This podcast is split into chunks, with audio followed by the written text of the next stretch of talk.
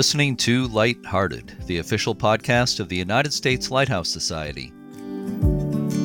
My name is Jeremy D'Entremont. Welcome. My co host today is Michelle Jewel Shaw, teacher, photographer, and chairperson of Friends of Portsmouth Harbor Lighthouses. Hi, Michelle. Hi, Jeremy, and hello to all of our listeners out there. Today is May 8th, 2022, and this is episode 172 of Lighthearted. In a few minutes, we'll hear an interview with Shannon King, curator for the Fort Rodd Hill and Fisgard Lighthouse National Historic Site in British Columbia, Canada.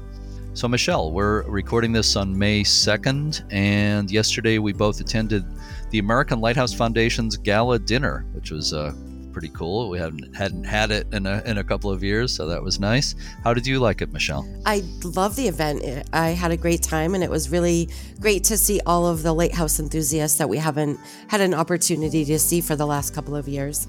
And I would also like to congratulate you, Jeremy, on receiving the 2021 Led Hadley Award for your all of your volunteerism that you do for Friends of Portsmouth Harbor Lighthouses. I don't know what we would do as an organization without you. Thank you so much, Michelle. I, I really appreciate that. You know, um, I think uh, I think you'd agree. I mean, you won the award of. Uh, was it about three three years ago four years, years ago, ago. Two, the, just the two last years ago. time yep the last time we had the the live Yep. event yeah so uh, i think you'd agree with me that we we do this stuff this volunteering for lighthouses because we love them Absolutely. and we want to preserve them and we want to uh, you know let people know about them and, and everything we don't do it to win awards but it, you know it's always nice to be recognized for absolutely the hard work you do. So Yep. yeah, it was a it was a lot of fun, and as I, I said in the event, uh, it was nice to see people in person, people sitting there looking looking at me instead of uh, little faces on a computer screen, you know, little Zoom boxes. So so yeah, it was it was yeah really that was nice. definitely nice Yeah. And I just want to clear something up to make something clear for listeners because I think there's there's often confusion. People tend to get the US Lighthouse Society and the American Lighthouse Foundation confused.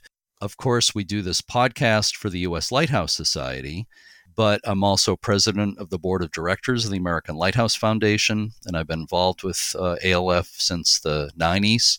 Uh, and I also, of course, I'm very involved with our chapter of the American Lighthouse Foundation, Friends of Portsmouth Harbor Lighthouses. So I just want to make it clear this the U.S. Lighthouse Society and the American Lighthouse Foundation are two different organizations, but they both do a tremendous amount for lighthouse preservation and uh, education. definitely Yeah. And of course, you're the chairperson of Friends of Portsmouth Harbor Lighthouses, Michelle. And we Yes. have uh, some things coming up, including an event on uh, June 4th, which is uh, creeping up on us. It's going to be at the Lions Club in Kittery, Maine. That's right. We are having the June Jamboree. We'll have some fun entertainment and food at the event and a silent auction and raffle. It's one of the ways we're raising the money to rebuild the wooden walkway at Portsmouth Harbor Lighthouse. Yeah, the 80 foot walkway that reaches out to the lighthouse, uh, which is, of course, in Newcastle, New Hampshire, was last rebuilt in 2006. It's taken a beating in storms. It's going to cost more than $30,000 to rebuild. People can find out more about the June Jamboree on June 4th by going to portsmouthharborlighthouse.org.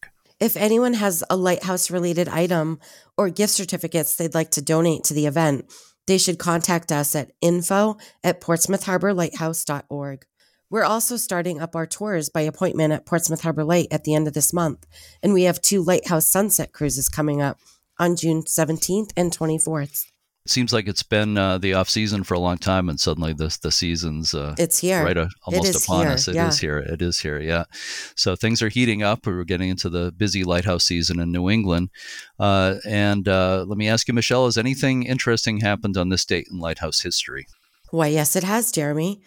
The Port Washington Lighthouse in Wisconsin was first lighted on May 8, 1849.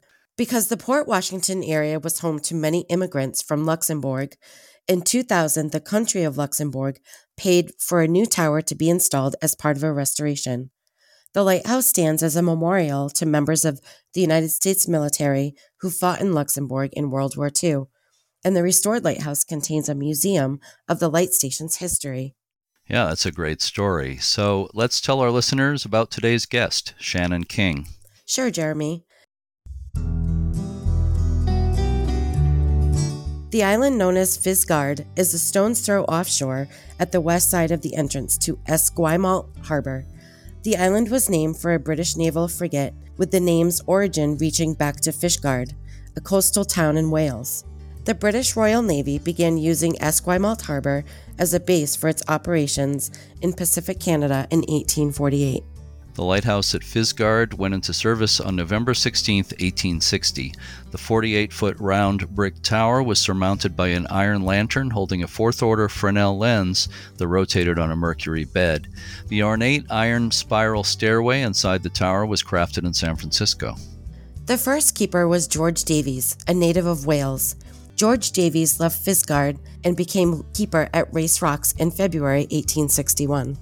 The light was automated in early 1929 with the installation of a acetylene powered lamp and sun valve.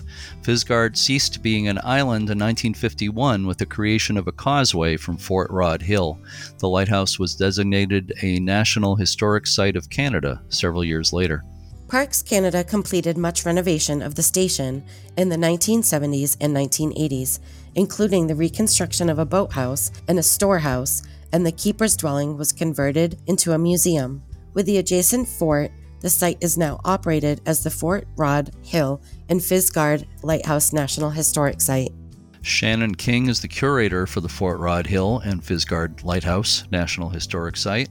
I had the pleasure of speaking with her recently. Let's listen to that conversation now.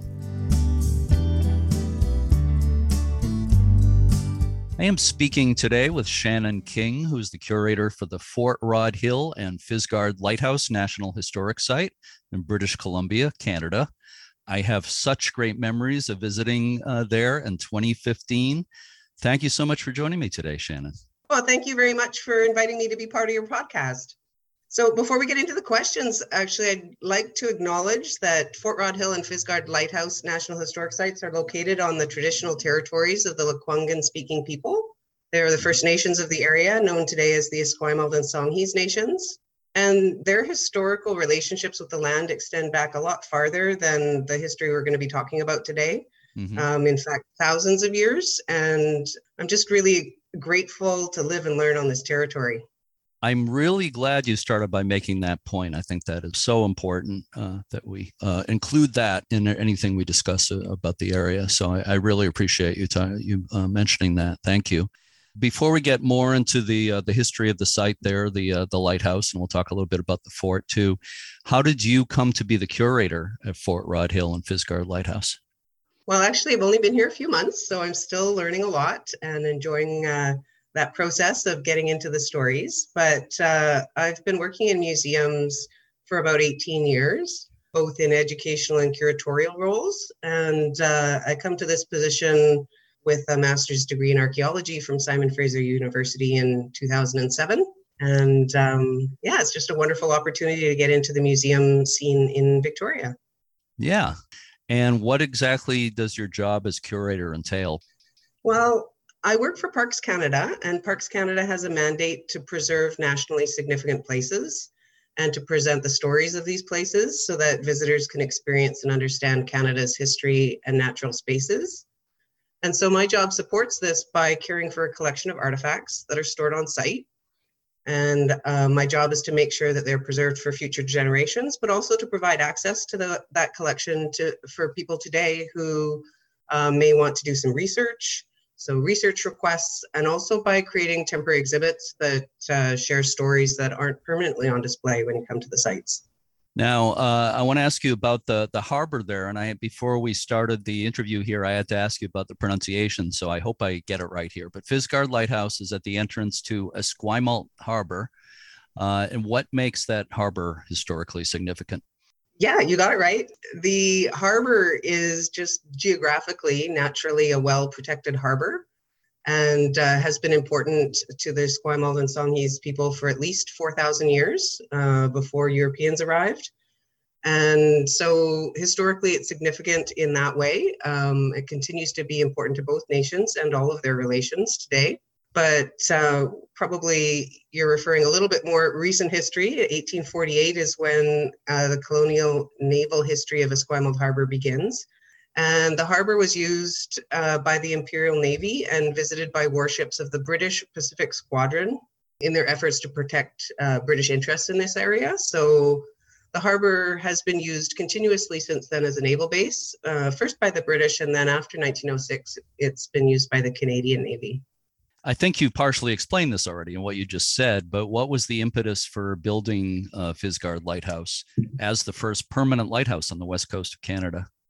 Yeah, you're right. There's a few a few reasons. Uh, obviously, the British Imperial Navy occupying the, the harbor was an important one. Um, the light was there to guide ships into the harbor after dark. But there was also some other things happening locally, and one of them was that gold was discovered in the Fraser River in 1858 and about 30,000 gold miners flooded into Victoria within a couple of months during the spring of 1858 uh, to get their permits before heading to the mainland to find their gold. And so this increased naval traffic, obviously, um, hugely, and uh, not just bringing the miners uh, to Victoria, but also all the other trade and commerce uh, that met the demands of this rapid growth. And so that was one of the reasons why some lights were important on the side of the Juan de Fuca Strait. But there's another reason that it was really important, and that is because a lot of those gold seekers were American. And uh, Vancouver Island was a British colony at the time. And so the British were pretty motivated to establish their presence on this side of the Juan de Fuca Strait. So uh, it's a beautiful lighthouse, very uh, elegant, I would say, uh, stately, and uh, the beautiful keeper's house too. Do we know anything about the architect who designed the lighthouse? Can you tell me about that? Yeah, the design of the lighthouse was likely influenced by a few different people. One of them was Joseph Pemberton, uh, who was the um, colonial surveyor and engineer of Vancouver Island at the time. He was asked by Governor Douglas to prepare some drawings and specifications for the lighthouse. So whether he did that himself or whether he got Otto Tiedemann to do it. I'm not sure, but Tiedemann worked at uh, with Pemberton at the surveyor's office, so he was part of the team to ensure the building was constructed to plan. So probably it was an influence of both of those folks. But we also know that John Wright was involved, and he was the first professional architect in Victoria, and he won the contract to build the lighthouse. So I don't know how much he influenced the plans, but we do know for sure that one of the features of Fisgard Lighthouse is directly attributed to John Wright, and that's the staircase, uh, which is a circular cast iron, really beautiful, actually, uh, beautiful staircase mm-hmm. that's perfectly fitted to the tower, and it was cast in San Francisco. Ah, yeah. Oh, it is. I remember that beautiful stairway. Uh, but uh, certainly, it's. Uh, I would say it's the whole uh, site there, the lighthouse, and Keeper's House and the beautiful location. It's one of the icons of uh, the British Columbia coast. I think you'd agree with that. I would agree with that. The first keeper at Fisgard uh, was George Davies, who traveled from Wales to become the first lighthouse keeper on Canada's west coast, British Columbia. Was there any reaction of local people uh, to the government's choice of a keeper at that time? I don't really know how the locals felt about it, actually, but uh, what I do know is that Governor Douglas requested competent men to accompany the light equipment from England because, of course, there weren't any experienced light keepers in the colony at the time. And so the Board of Trade chose men who could oversee the installation of the equipment and also stay on as light keepers. And so they actually chose somebody who uh, had been employed by the company that produced the brass frames and uh, set the glass lenses into them and also produced the lanterns for the two lighthouses, both Fisgard Lighthouse and uh, Race Rocks Lighthouse that were being built at the same time. So uh, George Davies had been employed by Wilkinson Company, and that's why he was hired to supervise the installation of the lights. He and his family has uh, had three kids at the time, but actually only two of them came with him. One was too ill to travel. Um, but he and his wife and two kids came and were the first keepers of the light at Fisgard. So I understand, uh, first of all, I think that first uh, lens was a fourth order Fresnel lens, which is a fairly common size. I'm sure it was incredibly beautiful. Uh, I understand there were some problems getting that lens shipped from England to Canada before the light could go into service. Uh, can you tell me anything about that? Well, um, from what I've learned, I think the ruby shades were the real trouble, but both the I think the the lantern and the the shades uh, were damaged in the journey uh, to Fisgard. Uh, when the vessel stopped in Honolulu, I think what they discovered is that the ruby shades in one of the cases were all broken, and that the ironwork of the lantern was also quite rusted already from exposure on the journey.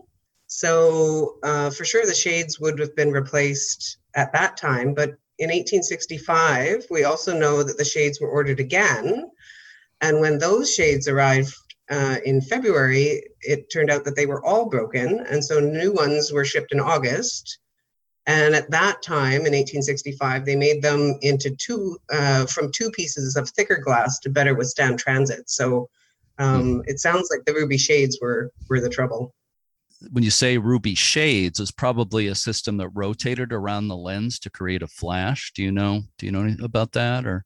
Uh, my understanding, and I it's limited, but my understanding is that the shades would be so that the the light would shine different colors in different angles. So there was actually a portion of it that shone green, a portion that shone white, and a portion that was red.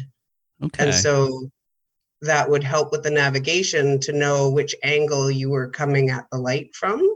Yeah, well, that makes sense. You know so, I mean? like when you're navigating yeah. on the water, you need to be able to see. So rather than it all being white, it would be clearer where to to navigate yeah. based on what yeah. color you could see. That makes a lot of sense. In this, in the U.S., we sometimes refer to uh, light as a sector light, where there might be a red sector, we would call it, that marks a dangerous area. So uh, I think mar- that's exactly yeah. It. So mariners coming in the channel, if they veer out of the channel and see that red sector, they know they got to get back in the, the channel.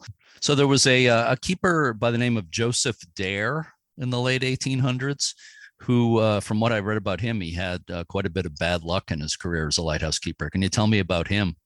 Sure. Uh, Joseph Dare was the lightkeeper from 1884 to 1898, and um, he injured himself actually in 1890 when he shot at a mink that was on the rocks at Fisgard uh, on Fisgard Island, and uh, his gun exploded.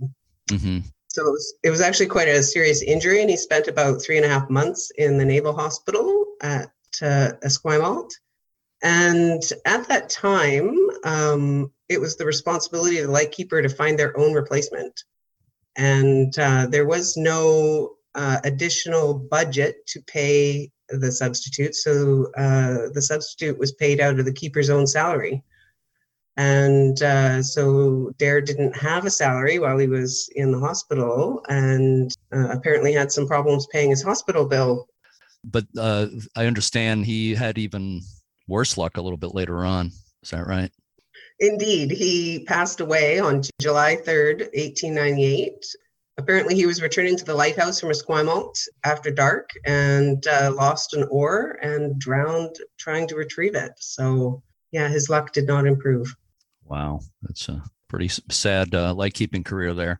Are there any other particular stories about lighthouse keepers and families who lived at Fisgard that stand out for you? For sure. Um, I really like the stories or what I've learned about the Bevis family.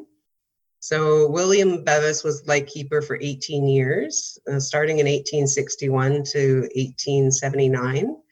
And uh, we actually have quite a lot of correspondence from him, not so much about his family life, but mostly advocating for repairs to improve the living conditions at Fisgard. So, when Fisgard Lighthouse was first constructed, there was an article in the local paper called The Colonist, which mentioned that the work and material are both of substantial character, particularly the tower, which will endure for a century without any serious injury.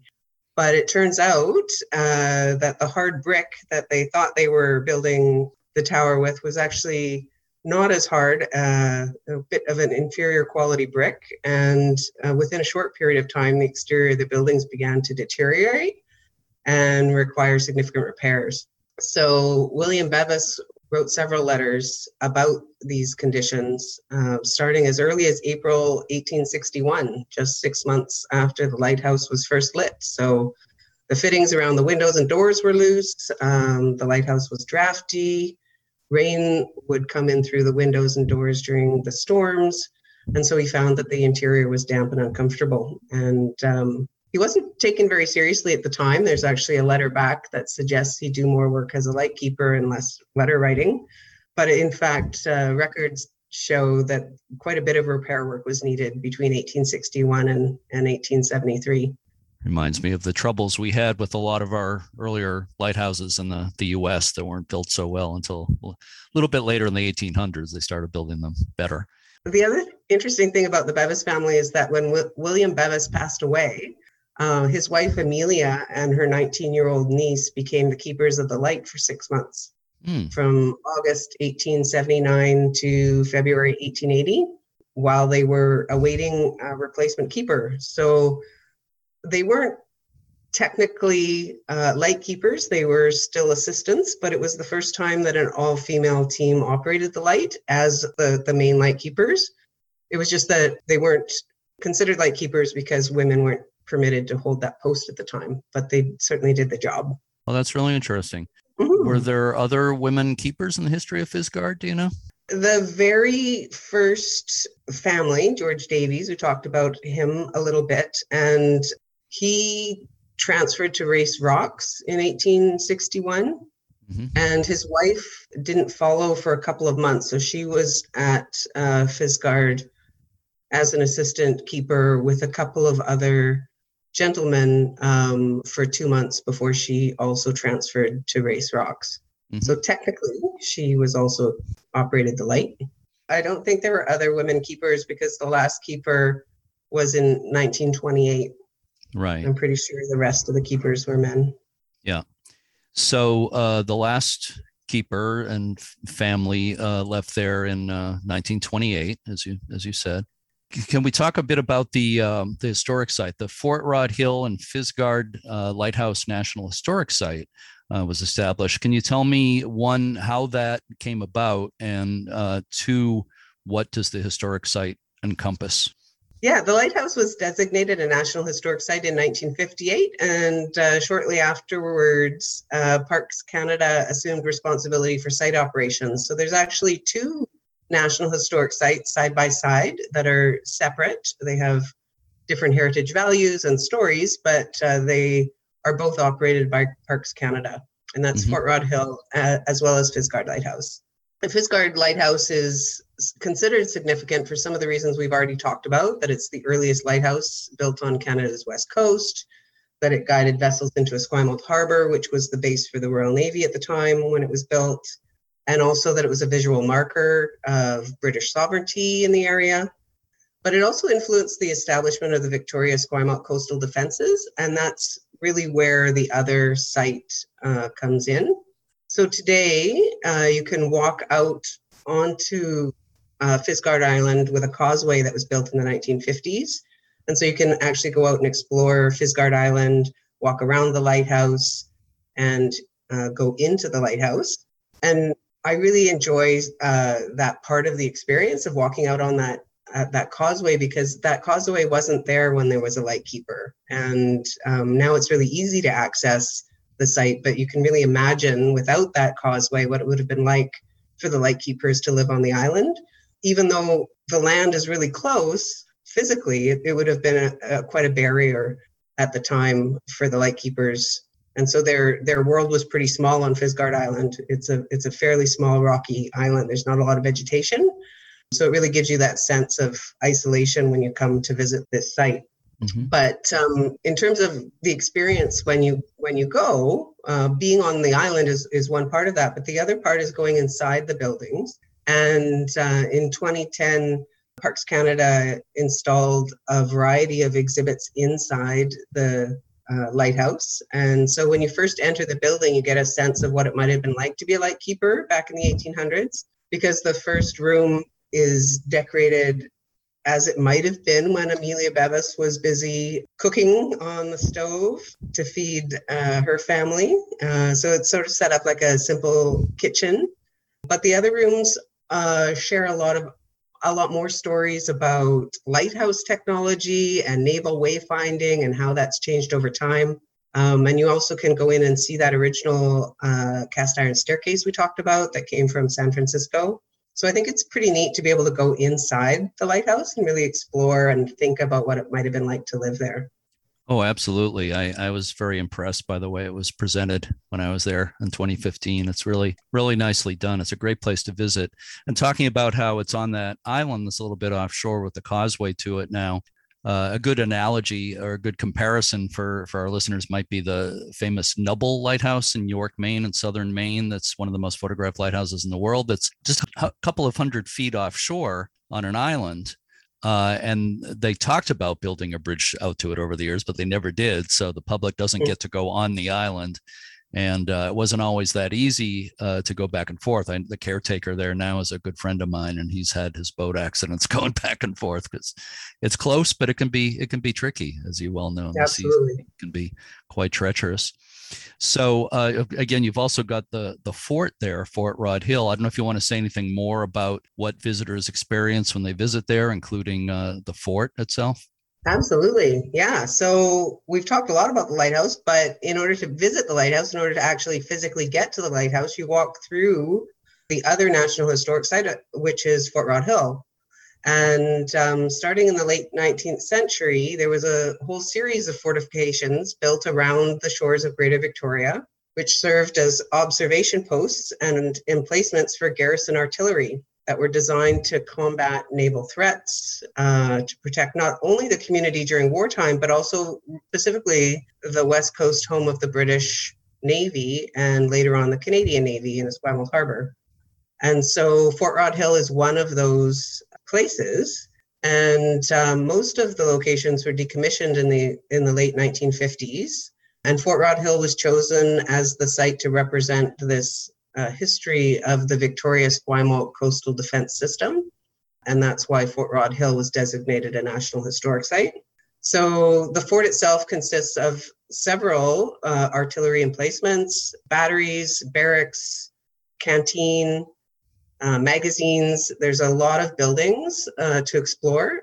And uh, the fort shares uh, stories about artillery and technology from the 1890s through World War II there was never any active uh, battle against any enemy at this site, but the fort was ready uh, for such an eventuality during World War One and World War Two.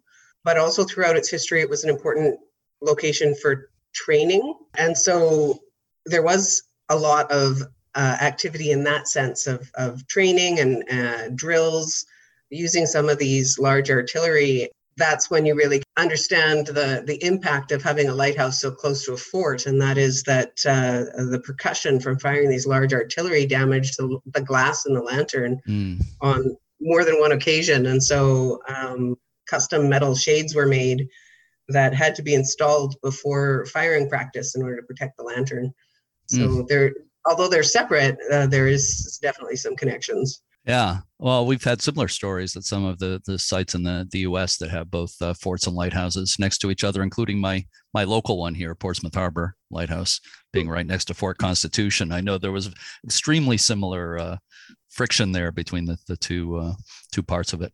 But anyway, let me ask you, what is the uh, the open season for the lighthouse?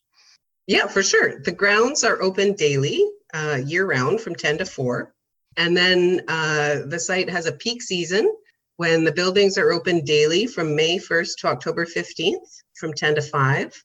And the site offers daily programming uh, during that peak season, uh, often by costumed interpreters. And outside of the peak season, the lighthouse and other buildings are open to visit on the weekends. But um, but it's always a beautiful place to go for a walk. Uh, it's a very park-like setting all year round. Oh yeah, yeah. I remember the the beautiful walk to the lighthouse when I was there. Uh, and uh, could you remind me, first of all, how long is that walk from the parking area? Sure. It takes about 15 minutes to walk down to the lighthouse from the parking area. So it's a gentle slope. You have to go down to the shoreline. And um, the nice thing about it is that there's a lot of things to see along the way benches to sit at, but also several buildings to, to go in and explore. And uh, many of those have exhibits inside from May to October. So lots of things to see and do, and, and sort of a nice meander, not necessarily a fast walk from parking lot to, to the uh, lighthouse. Yeah, I remember I spent a good part of a, a day there and on a beautiful day and uh, thoroughly enjoyed it all. Uh, the walk goes through something called the Garry Oak Learning Meadow. What is that exactly? Yeah, I think this is a great example of how Parks Canada is partnering with Indigenous communities to educate people about the different uses of the land over time. So it isn't just a, a fort or, or a lighthouse, but um, really looking at how this land was used before the built environment on it now. And it's also an example of how Parks Canada is working to preserve endangered ecosystems in Canada. So, Garry Oak ecosystems are actually extremely rare in Canada. They only exist in a few places in southern British Columbia. At Fort Rodd Hill, the Garry Oak Learning Meadow is a one acre of space that used to be lawn, but has been cultivated now to bring back the species that live within a Garry Oak ecosystem to educate visitors about the diversity and importance of this ecosystem, but also to provide a, a space for species at risk. And on a cultural level, uh, this area of the site shares information about the indigenous connections to this land. And um, Garry Oak Meadows were and are very important to local indigenous communities who cared for the ecosystems and relied on them for their biodiversity long before Europeans were in this part of the world. Parks Canada's Species at Risk program team has worked really closely with the Songhees and Esquimalt knowledge keepers in order to restore this ecosystem. And uh, there's a beautiful carved welcome gate at the, the garden entrance, which marks this as an important Indigenous place. And uh, the interpretive signage helps visitors learn about the different seasons in the meadow and also how Indigenous people use and cultivate the plants that grow here in particular, the camas bulb is is one that we think of a lot when we think of a Garry Oak Learning Meadow because it's a beautiful blue bloom that we see in the springtime. But the camas bulb is just one of the species that was that was and continues to be really culturally significant to the Lekwungen speaking people. Just to clarify for listeners who might not know, we're, we're talking about the Garry Oak Learning Meadow you just uh, explained. Uh, that's G A R R Y O A K, Garry Oak. And I, uh, I looked it up and I understand that the Garry Oak species is the, the only native oak species in Western Canada. So I learned something. yeah, they're wanted... hard to miss when you come to Victoria. It's a beautiful mm-hmm. tree that it's quite gnarly and uh, it has a very specific look to it. Yeah, I love oak trees in general. And I remember the beautiful trees when I was visiting there. Another thing I remember is that I saw hummingbirds on the walk. For sure. Yeah, you could definitely come across some hummingbirds. There's a lot of uh, species that make their home at uh, Fort Rodd Hill, actually, and Fisgard Lighthouse. Black-tailed deer is really common to see, and there's there's no missing the Canada geese. There are many, many Canada geese on site. We have them here too. yeah. But you might see seals, eagles, shorebirds. Like every time I go for a walk on site, I see something new. So I remember, I think it was three hummingbirds flying around, uh, kind of hovering around near me. That was pretty cool. Uh, and there's also, was I wearing a red hat? I don't think so. I, I usually wear a um, baseball cap, but not usually red. I'm not sure what I was wearing. But uh, there's also a nature trail uh, on the, there the site. Yeah, the historic nature trail also references the use of the land before the lighthouse or the fort were built. So it's part of a larger system of trails used by the local indigenous people historically. And now the trail is a beautiful walk through a forested area of the site. Uh, it leads visitors out to two of the searchlights that were part of the coastal defense system. And along the trail, there's some really great signage, interactive signage that shares information about the local plants and animals that make their homes at Fort Rodd Hill. So let's uh, talk about the lighthouse just a little bit more. First of all, are there any uh, preservation projects that have been carried out? At the lighthouse in recent years? For sure. Preservation of the lighthouse has been really an ongoing project almost since it was built, as we learned from Bevis's correspondence we talked about earlier. But uh, when the lighthouse became fully automated in early 1929, it no longer had a lightkeeper living there. And so it became a bit of a popular spot for vandalism. And so it's needed some work in that regard. Uh, it also had a fire in 1957, which damaged most of the interior finishings. And so, since 1960, when Parks Canada became involved in the site, uh, the exterior of the lighthouse has been restored to what it looked like around 1873. Really, the interior after 2010 with the the installation of the exhibits that was a fairly major recent more recent project uh, that provided the intent was to provide better access to visitors to the interior of the lighthouse and tell more stories about the site and its keepers so that was a big uh, interior restoration project yeah are there any further preservation projects restoration projects in the pipeline Yes, there's always the need to uh, protect the exterior of the building from the elements. So it's kind of a constant concern. And there are plans in the works to do some more work on the exterior. In general, the roof, uh, the masonry, the paint, the bricks all require regular upkeep in order to keep the building waterproof. So, really, not much has changed since uh, William Bevis's experience in, in the 1860s. Yeah. Do you have any special events at the lighthouse and or at the fort? Yeah, for sure. From May to October, interpretive staff are on site and they offer a, a, range of activities every day for the public to participate in. It might be doing something like some of the chores the lightkeeper would have had to do in the 1800s, or learning about medical equipment that was used in World War One, wartime military training drills, or even offering ice cream in the canteen. So there's sort of a range of, of uh, activities that people can participate in. The site also offers large public events. Uh, historically, these have included Canada Day, a, a, really big community Canada Day on July 1st, and also historical weapons demonstrations and reenactments, and other large community events. So um, we're still finalizing the events for this summer but uh, they will be posted on our website. So if anyone's planning a trip, best to check out the website to see if there are any events scheduled before you head this way. But one of the things that's actually really popular right now is the opportunity to camp overnight at the fort. And uh, we have five uh, canvas tents that are furnished and can sleep six people. So it's really perfect uh, opportunity for families or a group that uh, want to have an extended visit and a particularly memorable visit to the site because it gives you the chance to explore the site after hours and really imagine what it might have been like to live full time at the lighthouse or to spend uh, summer in military training at the fort. Oh, that sounds fantastic! What a great, great yeah. opportunity for, for for families. It's always so cool being at a lighthouse at night, in terms of its nature too. Just being in a beautiful place like that uh, overnight. I great. agree. What when yeah. it's quiet and you know closed to visitors so you really get a sense of of being able to explore it at your own pace and find what interests you i think it's a neat opportunity Oh, definitely.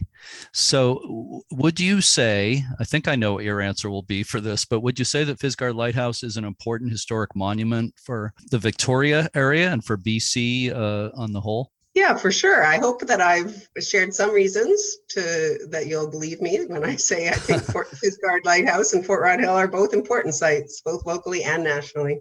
Oh, definitely. There's no doubt about it. I have one final question for you, okay? And this one's for bonus points. So get your number two pencil ready and sharpened.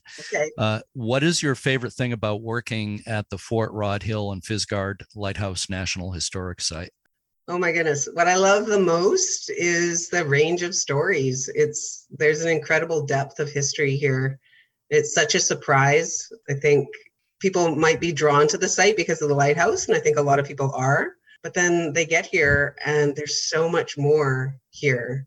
It's not just the stories of Canada's recent past. The site celebrates human interactions with this land that stretches back thousands of years. And the natural beauty of the site as well is stunning. So it's really incredible to get to know just the depth of history in the site. My job is endlessly interesting because I get to explore all of those stories and share those stories with our visitors. It's really a special place.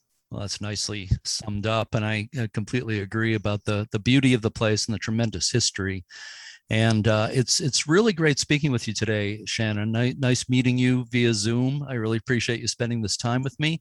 And all this uh, talk about that that place and about British Columbia in general makes me want to go back. I I loved Victoria, just the city of Victoria as a great city to visit. I had such a, a nice time there. One of these years, maybe I'll see you there in person. Come say hi. Yeah, I hope so. I really hope so. So again, thank you so much for spending this time with me today, Shannon. I really appreciate it. Thank you very much. It was great.